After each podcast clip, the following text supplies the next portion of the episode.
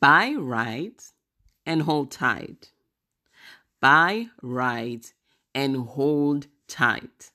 This is a quote that I found by John C. Bogle, who has been credited with creating the first index fund through the company he founded, the Vanguard Group.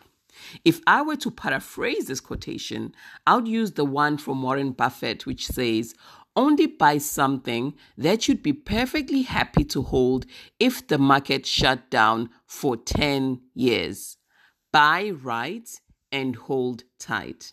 Welcome to another episode of the Millionaire Mind Friday, where we will take down some well known and not so well known quotations by the most famous and known and respected millionaires that ever lived and are still alive, and we'll break them down into easier and easy to digest practical nuggets. Stay tuned.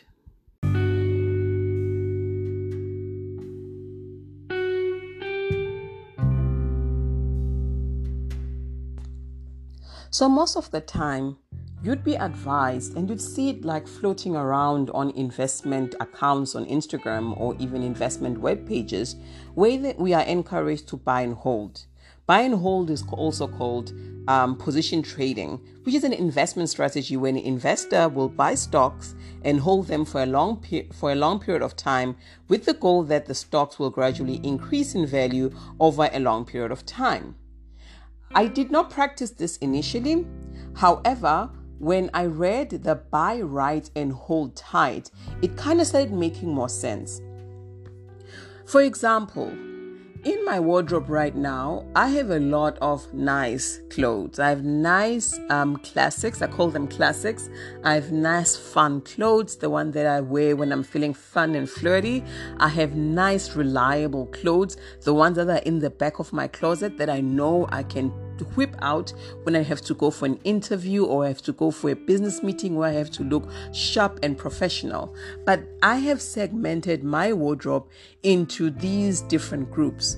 But over and above, I've held my wardrobe for a long period of time. If you open my wardrobe, I can point clothes that I bought while I was in varsity, while I was in college uh, or university, as it is it is it is known in other countries. I can point you to shoes that are more than ten years old. I can point you to hats that I bought a long time ago. Like my wardrobe, as much as it has different functions depending on my mood, I have held it for a long period of time. I'm a hoarder. Like I hold on to my clothes, I hold on to what I bought because I took such effort to actually buy the stuff. Like I believe in my items, I believe that they're good quality, I believe that they suit me, I believe that they're with my style, and I believe that they can last me like for a long period of time.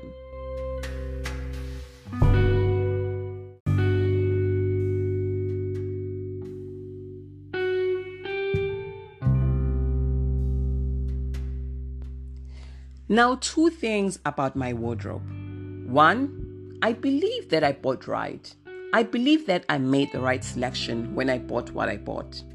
And two, I believe that it will have value for, for a long period of time. I believe that it will serve me for a long period of time. I believe that I have to hold on tight to it because it has value. Now, the funny thing is, I probably have items in my wardrobe that don't even fit. Like I have items that I bought in college that probably don't even fit, but I believe they are the right items, and I believe that one day I'm gonna get a return on those and those items when I don't know lose weight, finally go to the gym five times a week, finally eat right, and finally fit into those clothes again. I believe in them.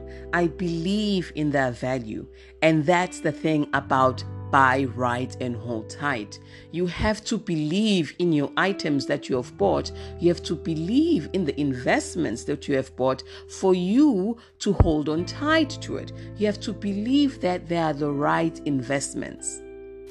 That means always buy something that you believe in always buy something that you will be contently, happily hold on to for 10 years, even if the market shut down.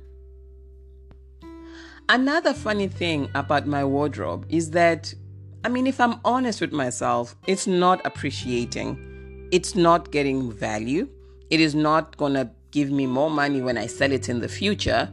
I just have, I see value in it and I'm willing to hold it.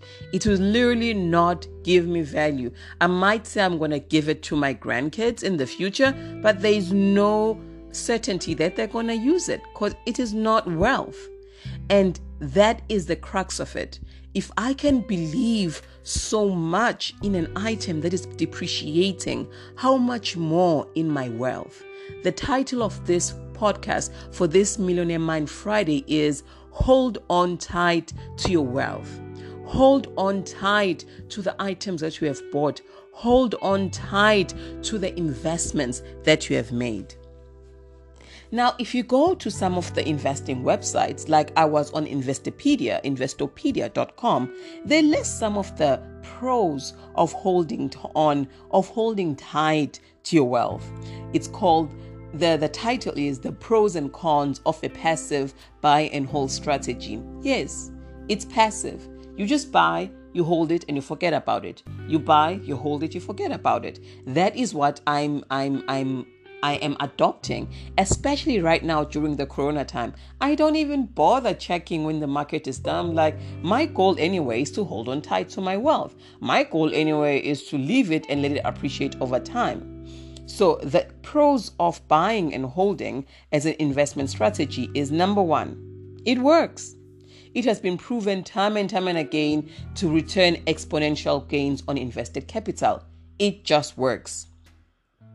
Number two, fewer headaches.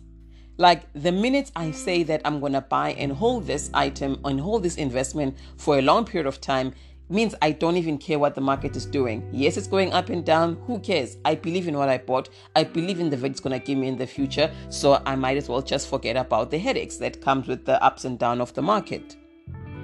Number three, it is based on hard, cold facts.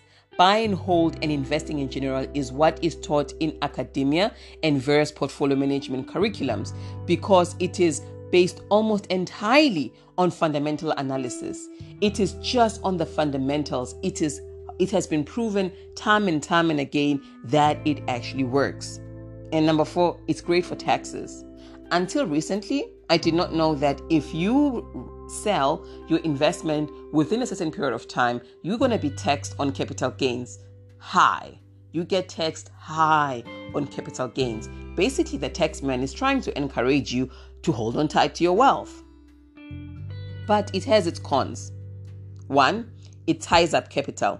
I mean, if I want to, if I get into an issue and I need capital, it's going to take me a couple of, of days, if not weeks, to be able to access that capital. So my capital is tied up. If I get into like an emergency, I have to have some other form of liquid capital that I can use to resolve that emergency because buying and holding, it, it's, um, it ties up capital. But again, funny enough, I know that I have items in my wardrobe that I won't be able to sell fast enough, and I'm willing to buy and hold on to it. If I can look at my wardrobe like that, then certainly I can look at my at my investment wardrobe or in my investment portfolio like that. Time. Buy and hold is also very time intensive. If you have to be in it for the long run. The long run is not a couple of months, it's not a couple of weeks. Sometimes it's a couple of years and a high um, a long time for you to see the gains of it. And finally, market the market crashes.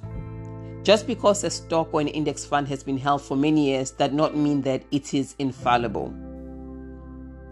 While nothing short of it, the apocalypse will kill off the markets of developed economies completely, crashes do occur from time to time. And again, if I'm willing to hold on to my wardrobe, through the ups and downs, through weight gains and weight losses, I can certainly build up to hold on to my wealth.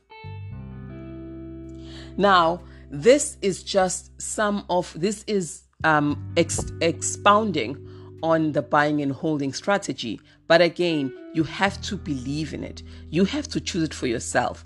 Personal finance, wealth building is a very personal activity. You buy right and you hold tight. You define what is buy right and you define what is hold tight because at the end of the day, it is your wealth. It is your wealth that is on the line. It is your wealth that is that is building. If someone comes and advises you, you cannot go back to them and say, "Give me back my money," because it is your wealth. Buy right and hold tight. Buy right and hold tight to your wealth.